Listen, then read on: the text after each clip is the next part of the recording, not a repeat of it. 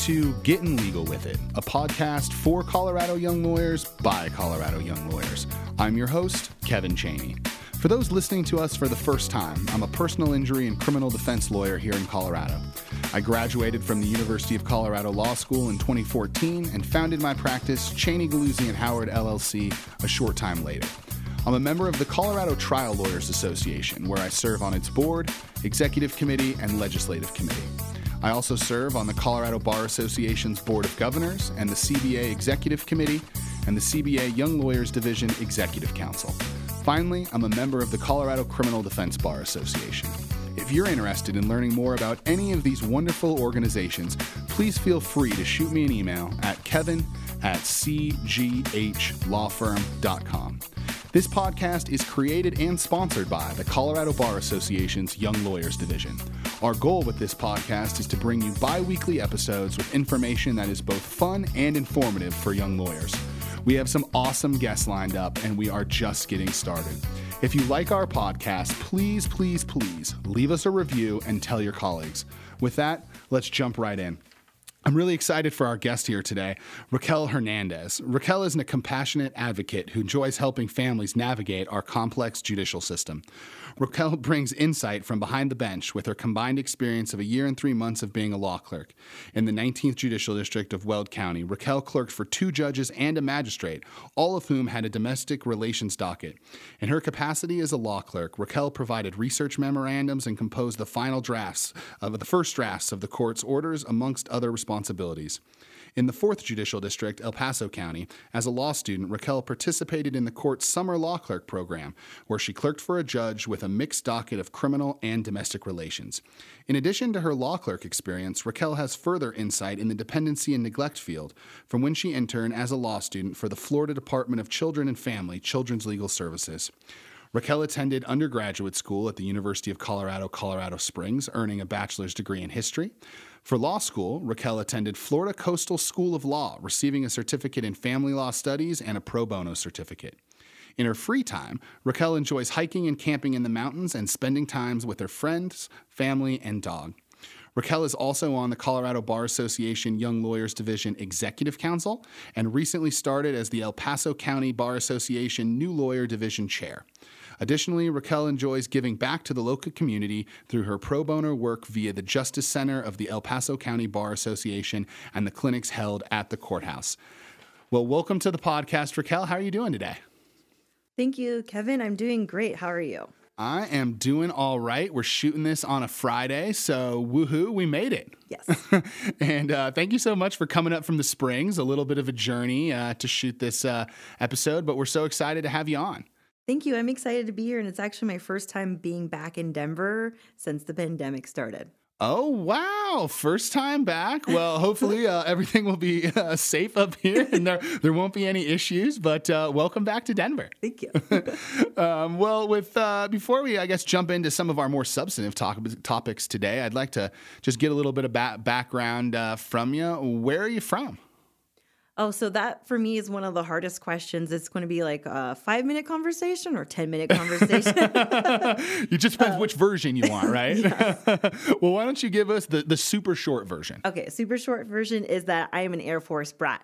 I was born in Germany, raised in Florida, but, you know, true heart Coloradan.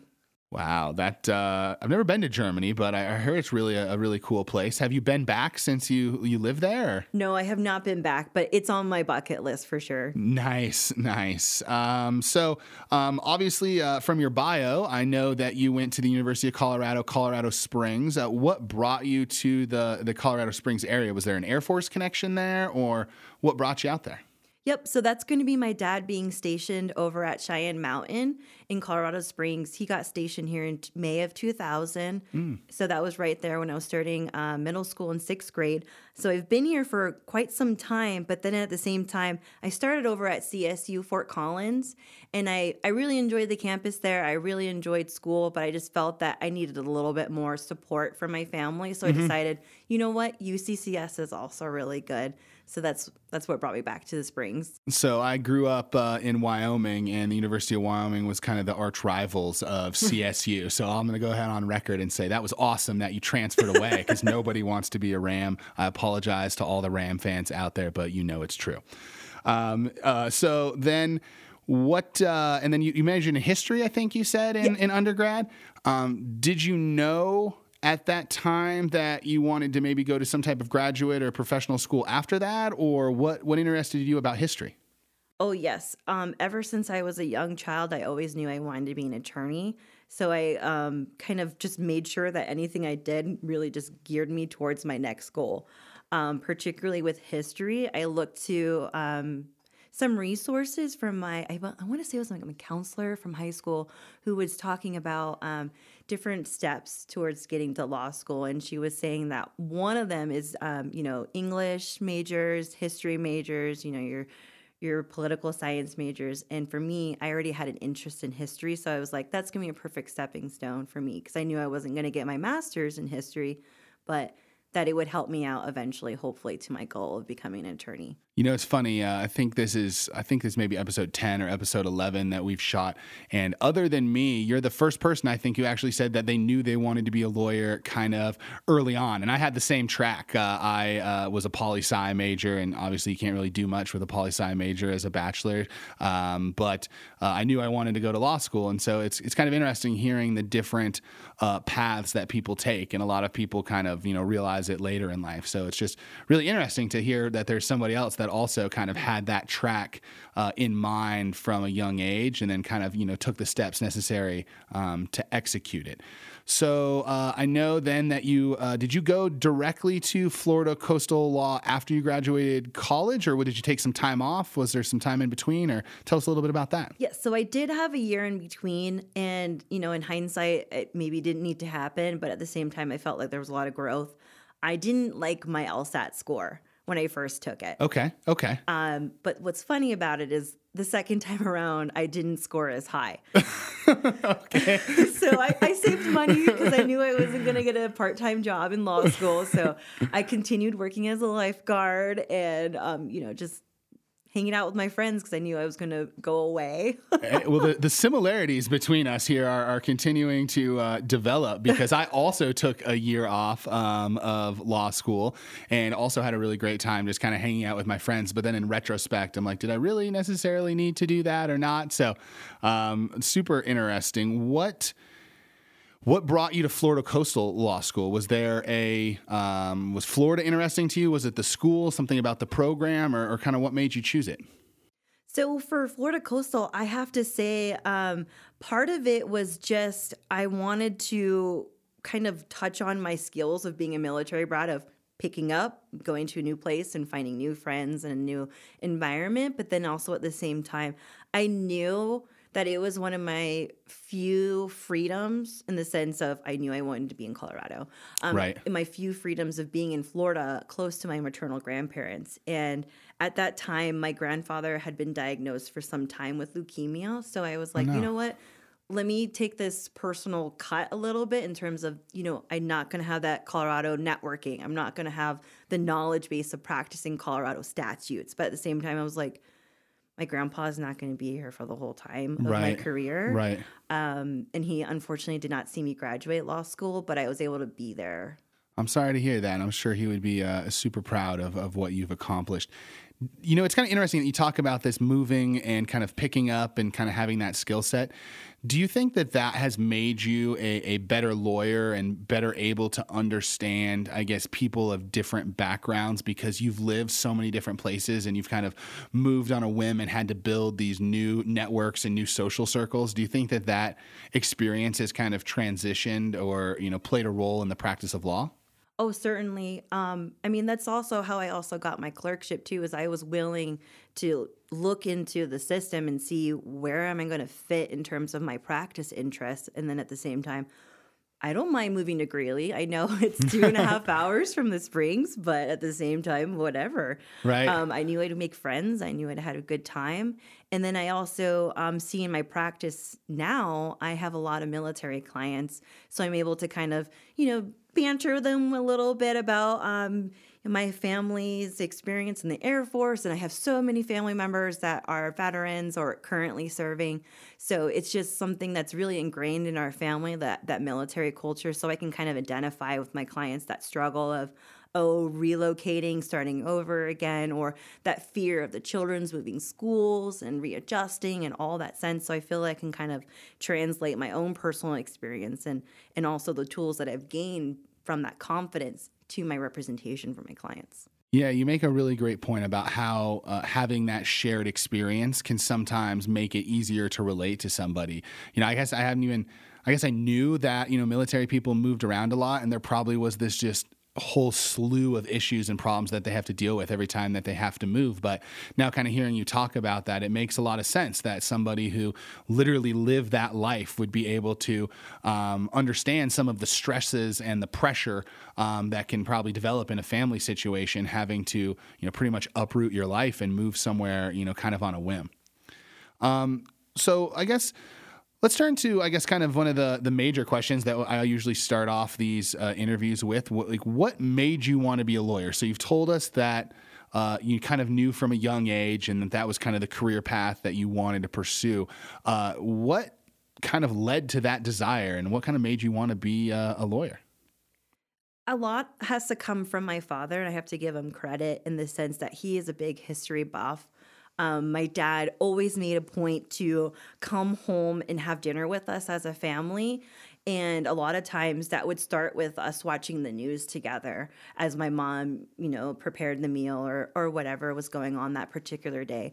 Um, my mom did like to cook a lot, so that, that, that's where that came in. But at the same time, um, he would sit there with me and my sister and explain what was going on, and he always knew how to do it in a way that we were interested and age appropriate. And as we got older, he would talk to us about politics. He would talk to us about how politics influence the legislation that we have and how the legislation impacts the community and how you know different things that we see as military kids you know as small children in Florida you know translate to what's going on in the White House and how eventually I wanted to be part of that process. Right. Um, I always wanted to say too, like in addition to being an attorney, I wanted to become a senator. I don't know about that now, but well, this podcast is getting you some exposure. This is step one. Raquel Hernandez, Senate 2024.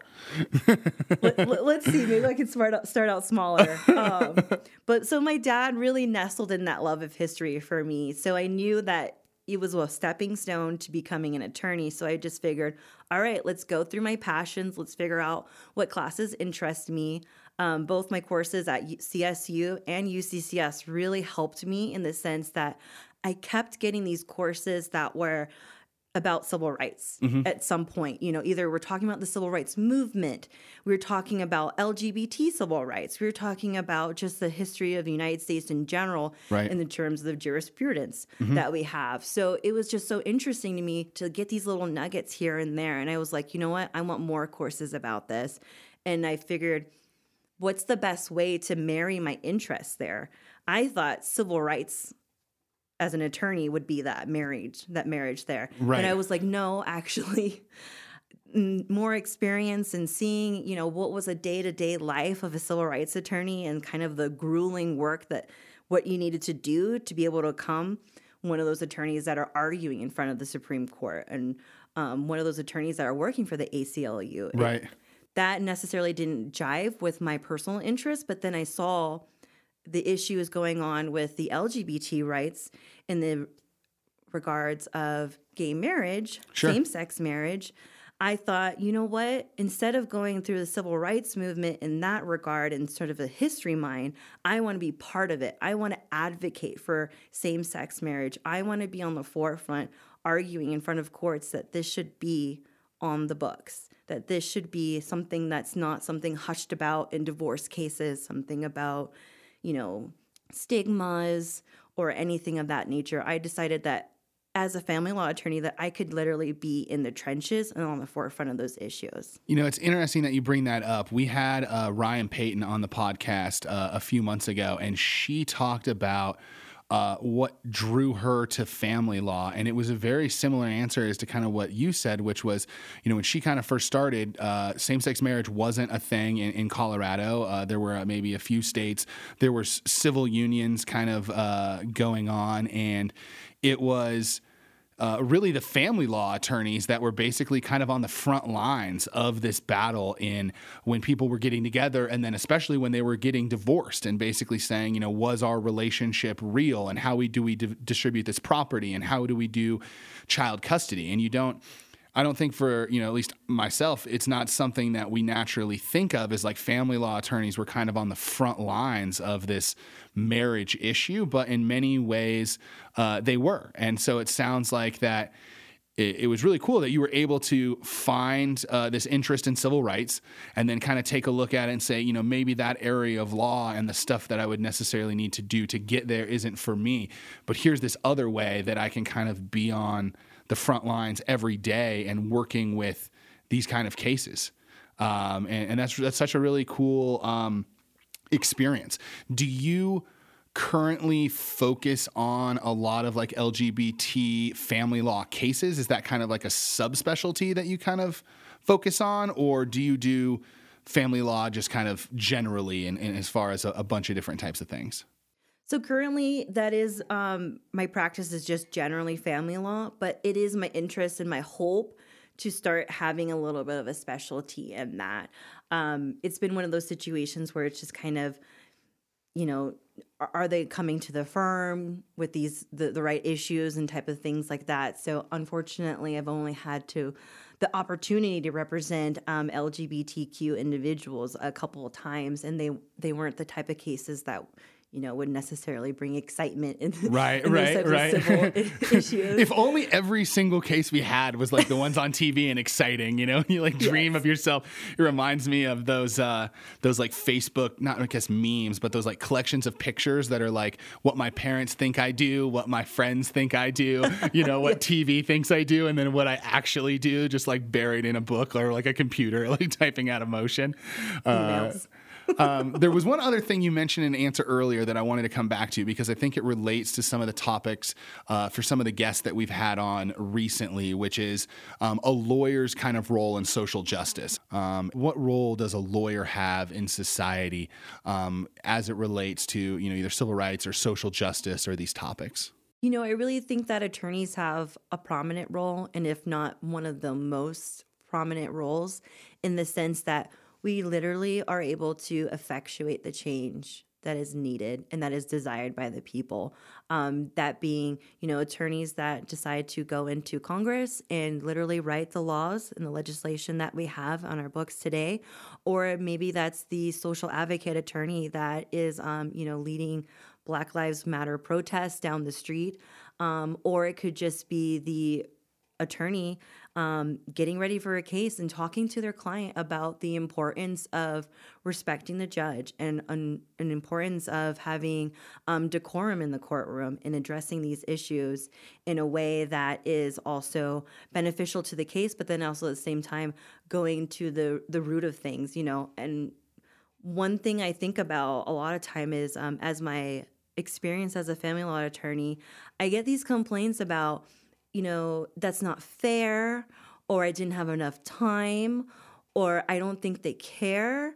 And I tell them all the time, I'm like, I need you to go to your legislator and tell them that that you don't feel that the judges have enough time that you don't feel that the judges have enough resources that you don't feel that your children's needs are being met by you know various programs that we have um, either in dependency neglect situations or just in general um, issues of dissolution of marriage and you know coming up with a parenting plan um, if our litigants don't go and voice to the legislator the issues we, how can we have that change? So part of the role as an attorney i think is to um, both advocate your client educate your client and then you know, push your client to actually participate in our system and create change. And then also, as an attorney, we can kind of collectively kind of bring up some of these examples to the legislator and show how, you know, something should change. Oh, we think this should happen. Oh, we think that there should be more funding for this program and things of that nature. And I think you hit the, the nail on the head that um, regardless of whether it's earned or not, uh, you know, having the Esquire after your name gives you an air of credibility that your average person doesn't necessarily have. You know, and it's like uh, health issues, uh, or even in this pandemic, we look to doctors and basically say, you know, these people are credible when they talk about these issues. You know, we listen. And when it's a legal or a political issue or this kind of social justice issue, people look to lawyers and be like, wow, that's somebody that I, you know, should be listening to. And so I think it can be important for those lawyers to to speak out and to to say, you know, hey, this is a wrong that needs to be righted, or this is an issue that needs to be fixed. Um, and then, as you pointed out, not only doing their own speaking, but empowering non lawyers to speak and to find their voice and say, look, you've identified a legitimate problem. Here's you know, here's the five or six people that have the power to fix it. Let me show you how you can get in contact with them and voice your story so that hopefully we can fix this for the next person that kind of comes in your shoes. I feel like that's our role as an attorney. You know, of course, we always have our job to uphold the law and to advocate for our client, but then at the same time, too, um, advocate for change in an educated and um, you know respectful manner. And I think that's also a form of service to our country too. Yeah, and I, I think that um, you know, regardless of whether an attorney wants to or not, people are going to naturally look to that title, and whether it's deserved or not, whether it's earned or not, those are, um, you know, I think separate topics, but you know, when uh, there's a public health issue or some type of health related issue, people look to doctors uh, as as people that are more credible on those issues. And I think that when we're talking about social justice and we're talking about political issues and legal issues and how the law impacts uh, justice for different you know communities, people are naturally going to look to lawyers to lead, kind of whether they want to or not. And it can be uh, you know, really important. And I think the bar has been doing a lot of great work recently to really basically be like, look, like people are looking to us regardless, and we really need to lead on this issue and to um, help effectuate change um, on this issue. Um, I'd like to maybe turn to one of our, our main topics today. So, uh, if everything goes right, this op- this episode is going to be dropping on National Coming Out Day. Um, my understanding is that you do uh, identify as a, an LGBT uh, individual. Uh, is that is that right? Yes, I identify as bisexual.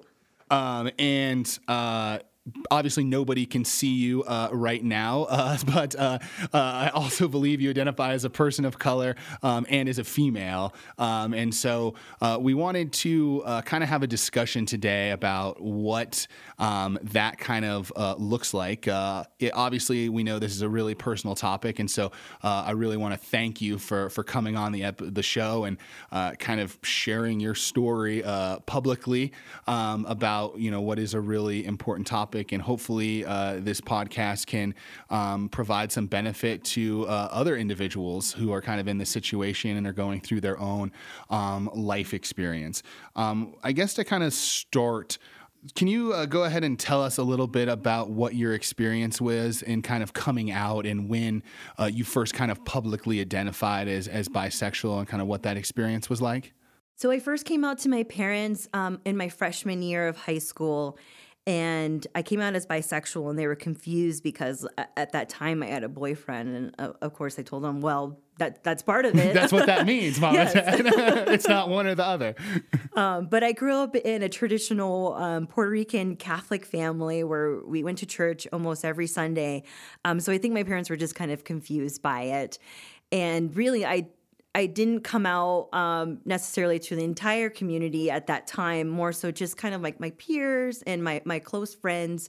They knew that I was bisexual. It wasn't necessarily visual to other people and what they consider being out. And I'm doing air quotes here of out. Right, right, right. Um, so it, it, didn't really come to me, I guess, until um, my senior year of high school, where I, I, I can't even tell you where it came from, but just this girl would start calling me faggot in, in the hallways and telling me that she wanted to, to fight me, like physically fight me because of my sexual orientation. And I grew up in this sense that my dad always told me that fighting is wrong. Right. You know, and that, you know, I always needed to report any sort of threats to myself. And I had a little bit of pride about this issue and I was a little bit uncomfortable immediately going to the administration about it. Right. So, unfortunately, I decided to let myself um, linger for a couple months, being called that in the hallway. And it was just very uncomfortable. And it got to the point where um, I felt like my physical safety was at issue. So, Sure.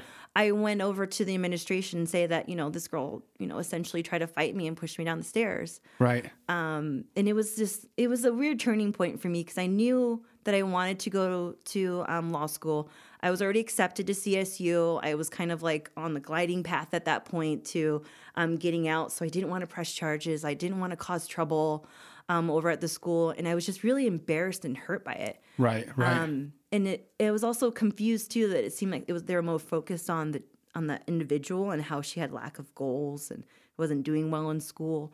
I know that that's also their role as administrators too, but it made me think too about um, you know how we treat people right. and you know how we interact with others. So I went on to CSU. I didn't really um, dabble too much with the LGBT group there, and I came to find myself kind of regretting that.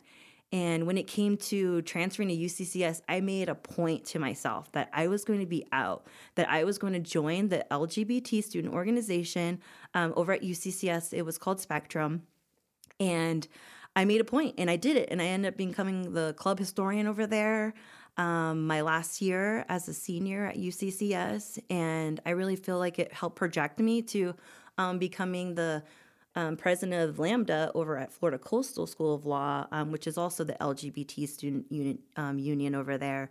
And it was just one of those things that, like, my decision to come out just seems to have this, like, ripple effect, like doors opening, possibilities, and it almost like a sense of recovery from that that time in high school that people can point and and make um, allegations and make you know threats against you. But then at the same time you know here we are talking on a podcast about being out um, as an attorney. And you know i'm so i feel privileged to be able to have this conversation with you today because um, i was worried about it as a law student you know what it would look like being out um, especially since i feel like i constantly come out because people don't know that i'm bisexual Right, and I think in, in, in, there was actually something that we were talking about, kind of of pre-shoot. And first of all, I'll say it's a privilege to have you on the podcast and have these conversations. Um, obviously, no one can see me, but I'm about as lack of diverse uh, as a, a, straight white, able-bodied man uh, as you can possibly um, get. And uh, as I was trying to prepare these topics, I realized that you know even though I consider myself an ally and I work in the bar and I have all the you know work with DEI initiatives about how much that I really have to learn. And so one of the questions I was going to ask you, you know, was you know tell us your coming out story, and your response to me was, well, it's something that I feel like I'm coming out all the time, and that was that was really powerful to hear because here I was, you know, okay, you know, you come out and then you're out and that's kind of it. But, you know, it sounds like it, it, it's not just, you know, maybe the first time you come out to someone is, you know, uh, you know, this monumental moment, but then there's all of these additional times that you have to come out because if it's not readily uh, identifiable, you know, people are not going to know. And so you're going to have to make that choice uh, or have that conversation. Um, tell us a little bit about how that experience impacts you in the practice of law. Is it is this something that you you know have a conversation with about with clients, uh, with opposing counsel? Is it something that you're that kind of comes up in the practice of law frequently, or what is what is that experience? You know, for me, I want to say uh, it doesn't necessarily come out a lot in the terms of my actual day to day practice. I think it comes more so in terms of the social interactions with the bar and then also within my firms. Um, both my previous employer um, and my current employer over at Drexler are very supportive of my um, significant other, my partner, and also just me being out. Uh, you know, you can kind of tell by my bio who I am. Um, you know, I, I also kind of reach out to LGBT clients and I ask for them to, you know, to come my way. Um, not necessarily just because for my own sake, but also just, you know, because I feel like I can help identify some of the, the struggles that they may have. Um, and I want to be that advocate for them. So for me, I think it comes out um, in the community sense. So when I show up to the the gala with my my um, significant other who is you know, dressed in a, a tuxedo Right. or something like that, and I'm wearing a dress, and and and they see that that difference, and they're like, oh, okay, Right, right. oh, oh, oh. Okay, okay. Some of those probably reactions. Yes. All right, that makes sense. Um, there's something. Uh, uh, there's a there's a quote that I heard. Uh, I'm not sure if you're familiar with Bryan Stevenson, but he uh, is the leader of the Equal Justice Initiative. Um, one of my heroes and does a lot of really inspiring work um, uh, for juveniles that are facing life in prison or on death row. He's argued several cases in front of the Supreme Court. Um, and one of the things that he uh, is really fond of saying is that there is power in identity and that in identity we can we can find power to inspire others and to and to have that message. And it sounds like from what you were saying um, that that there was power in making the conscious choice to be a part of some of these groups. And you kind of contrasted your experience um, at CSU, where you kind of chose to not necessarily be active in some of the organizations, to when you moved to Colorado Springs and, and went to UCCS, you made the conscious choice to be active and then eventually ended up uh, as, you know, in, super involved in, um, or actually I think leading, you said, um, Lambda at uh, Florida Coastal. Um, was there a specific, I guess, reason that you um, you know, chose to kind of make that switch, or what was kind of the driving force behind that? Well, I I guess to go back to the the, the personal the personal aspect of it, truly, I I actually just wanted to date females. Uh, okay, okay, so, hey, hey, fair. Again, uh, you know, another another aspect of re really not understanding the whole situation and be like, you know, it, it's I'd never even thought of that. That if you know you identify in a certain way, that you may want to be around other people that are eligible to date when you're yeah. in college. Big shocker there. But no, because prior to that, I had always had boyfriends um, prior to undergrad. Um, so I figured, you know, once in undergrad that I'd be sure to be always out, um, just not just for myself, but also to advance the community. But then in the same time, for my selfish reasons of for looking for a partner. Right. Um, right. And then I was also hopeful, and it seems to be true today that it, a little bit of a catalyst too for more leadership positions and um, you know, more exposure within the bar. Right. That it all it all kind of builds on each other. Um, did you uh, in your professional career, did you seek out other kind of diverse or LGBT um, lawyers to kind of have as mentors? Was there anyone, even if you don't want to specifically name them, was there anyone out there that kind of uh, gave you that mentorship and kind of helped you, you know, navigate that experience of being an out kind of lawyer in the world? Oh, of course. I'm going to have to shout out um, the camp program that's been um, pioneered or um, at least currently led by uh, Ryan Payton. And she was able to connect with me in the sense that I was coming from an out of state um, Florida coastal course, you know, out of state school, but then coming into somewhat of a conservative county mm-hmm. over mm-hmm in Colorado, opposed to you know say being up in Boulder or right. Fort Collins.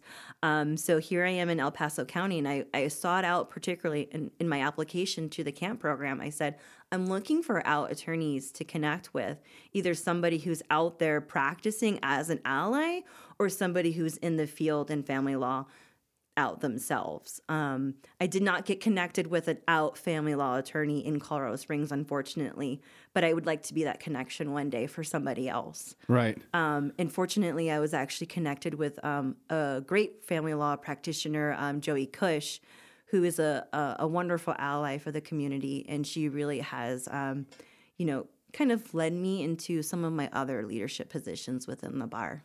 And uh, I'm going to take this opportunity to also plug the camp program. Uh, if you haven't, go back and listen to Ryan Payton's episode uh, of our podcast. Um, and uh, if you've listened to all of the episodes, you know that I'm really big on tying themes together from past episodes. And one of the things that we have spoken about pretty much every episode is mentorship and how important it is to find a mentor and, and honestly to find as many mentors as you can mm-hmm. um, because of uh, how big of an an impact. And it sounds like that, you know, being able to find um, uh, mentors like Joey and like other people played a, a, a, large role in both your professional and kind of personal development and kind of fitting in in this, um, you know, new area that, you know, there, there wasn't a lot, as you mentioned, there wasn't a lot of out uh, LGBT family law attorneys uh, in Colorado Springs.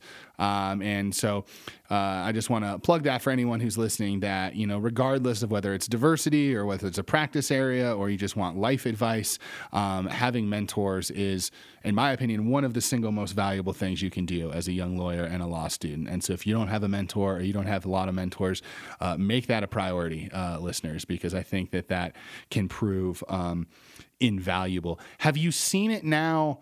I guess, kind of come full circle? Have you seen it now that you have had an opportunity to maybe mentor um, some law students or, um, you know, some people, newer lawyers, whether they're in family law or not? But have you, uh, I guess, been able to to begin passing that on? I think so. Um, I haven't met too many other out individuals in El Paso County just yet.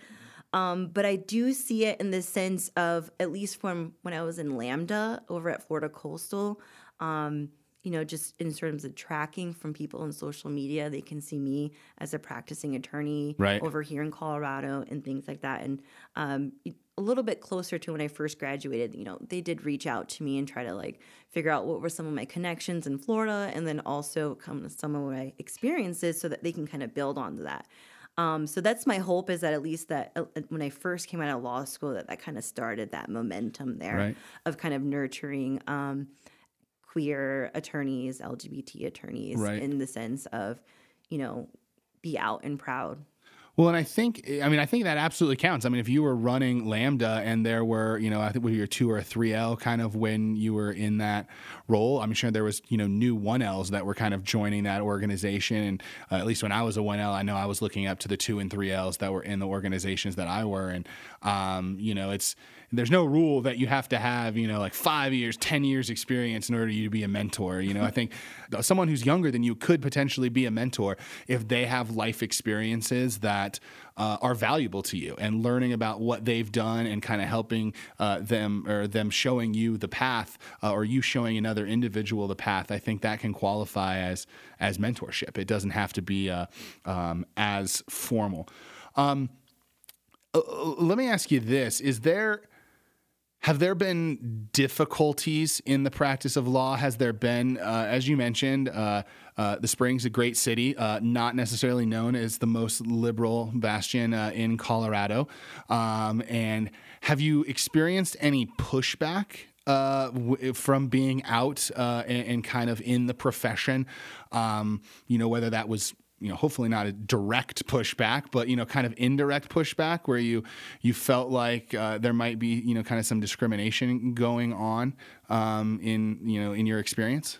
You know i have to say that i'm really fortunate at least in the terms of the employment and like my interactions with my colleagues and even opposing counsel i have not had you know blatant um, you know anything about me being female being latinx like um, being bisexual or out i haven't had that pushback. Um, at least n- no one's ever like brought it to me in any sort of critique in that fashion. Right.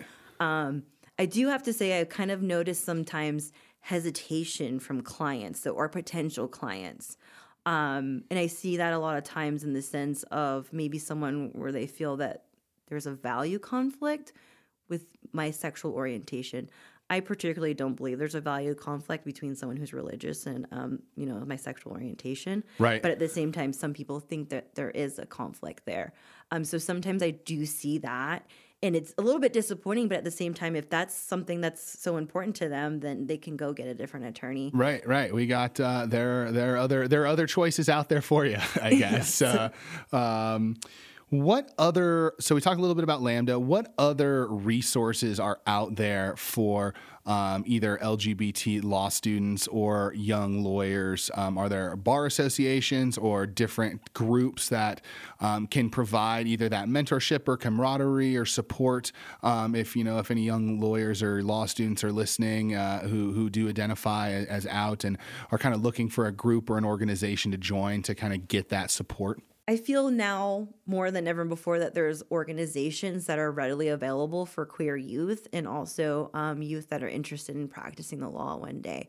In particular, I would um, encourage future law students or current law students to reach out to those um, student organizations and then also out to the bigger bar. Um, I was fortunate as a, I think it was a 2L, I went over to um, Lavender Law up in New York. And it was so awesome to see so many out attorneys at this conference. It was like, it was literally emotional for me to see so many queer attorneys wow. at once. I bet. Um, because there's I don't know, there's something about seeing people in their suits and dressed up talking about their experiences with their clients. Sometimes you hear horror stories and you're just like you're baffled. Um, so I would encourage you guys to reach out to you know your your student groups also reach out to your state groups. So we have the colorado lgbt bar association here. Um, i'm a member. I'm not super active unfortunately um, with me in the springs but i i do love the resources that are available on the website for the bar. And also um, they have really good cle presentations and then there's opportunities just for networking and talking to other out attorneys and seeing how it is for them in their different practice fields and then also the various locations that they practice in. And um, you can find all of that information um, online. So if anyone uh, has any other questions, uh, definitely uh, looking for that, or um, feel free to reach out to Raquel or um, other. Uh, Ryan Payton would be another great one of people that can provide um, those resources. And it's it's so fortunate to hear. I mean. Uh, somebody who's kind of on the outside, but you know has open eyes and is seeing this kind of develop, it does appear that we have, um, you know, kind of broken the dam in respect to some of these issues and really um, created uh, an environment that is more supportive of uh, LGBT youth and stuff. Obviously, uh, it's going to depend on where you're at and what you're doing, um, and we have a, a, long, long way to go.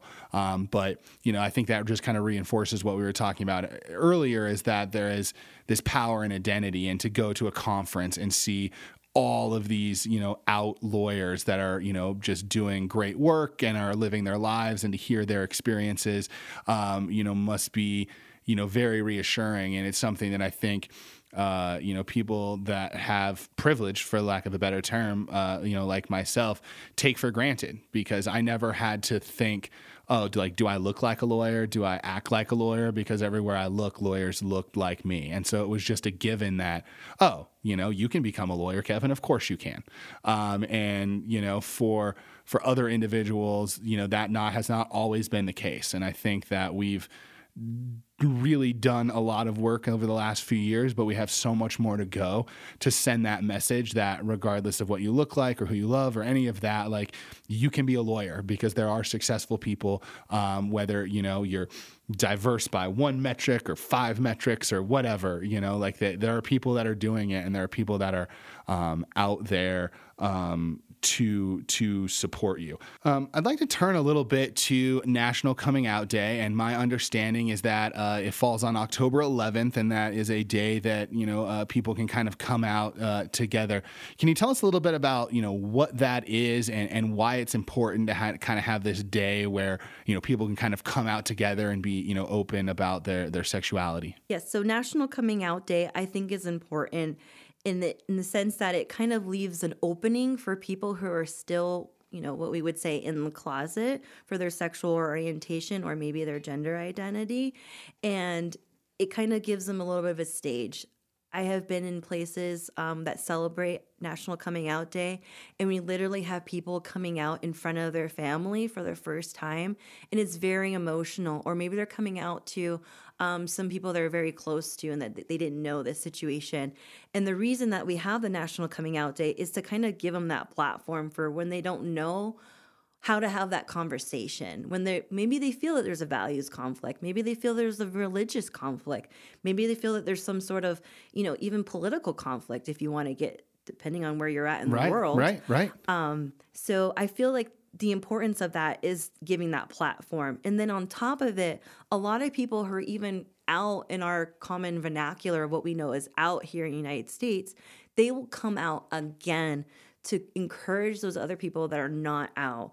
Um, I like to take a point actually, just even on social media, which I know is a very small platform, and you know, I select who sees it too. Right, right. But I come out every day on National Come Out Coming Out Day that I say I am a Latina and I am bisexual. Wow, and and that's eh, again, you know, like just eh, having my lack of experience, I guess, in this topic, and and to hear that, you know, is that this ongoing process and kind of the the power of reaffirming that identity and uh, giving support to those who you know may not be quite there yet as far as feeling comfortable in their community or with their family or with you know their religious organization and kind of um, being out and to have the power of knowing that there are uh, thousands, tens of thousands, maybe even hundreds of thousands, maybe millions, uh, honestly, of people that are all going to be participating in that at the same time and kind of letting you know that you're not alone and that you have that support uh, has to be you know comforting for people that um, you know are, are, are, maybe you know living in a place where it can be very scary. Uh, you know, I mean, we're in we're in Colorado, and uh, you know certainly we have our our issues here, um, but there are certainly other places around where it can be even sometimes dangerous to um, come out, and so to have that support of other people um, can be really powerful. And so um, I'm really happy that you were able to come on the podcast today and really give a voice uh, on this day. Uh, I know that the CBA and the CBA YLD are are strong supporters of uh, people living uh, their true life and living their true selves and being open and, and out. So that uh, is is is really great, and I really thank you um, for coming on and sharing uh, what are absolutely personal and emotional stories. And so I really appreciate that perspective. Um, one way I kind of like to end each episode uh, in that in line with that kind of discussing mentorship earlier. Um, if people are listening, whether they're law students or they're young lawyers, and uh, whether they're you know Latinx or uh, they're LGBT or they're just interested in family law, um, do, are you open to people contacting you and kind of reaching out and having a conversation or grabbing some coffee maybe one day when this pandemic hopefully ends uh, or something like that? Uh, is that something that people can do? Yes, of course. So you guys can reach me over at Drexler. Um, my email address over at the firm is Raquel, R A Q U E L, at drexler.law and I'm happy to set something up and we can even zoom in the meantime until we can have coffee. Well, there you go. We can zoom, we can have uh, we can have some coffee hopefully uh, one day. So please do reach out to Raquel if you're interested in anything that we've talked about today. Uh, Raquel, thank you so much for coming on the podcast. It was a real pleasure. I hope you have a wonderful rest of your day. Thank you. Likewise. Get legal with it.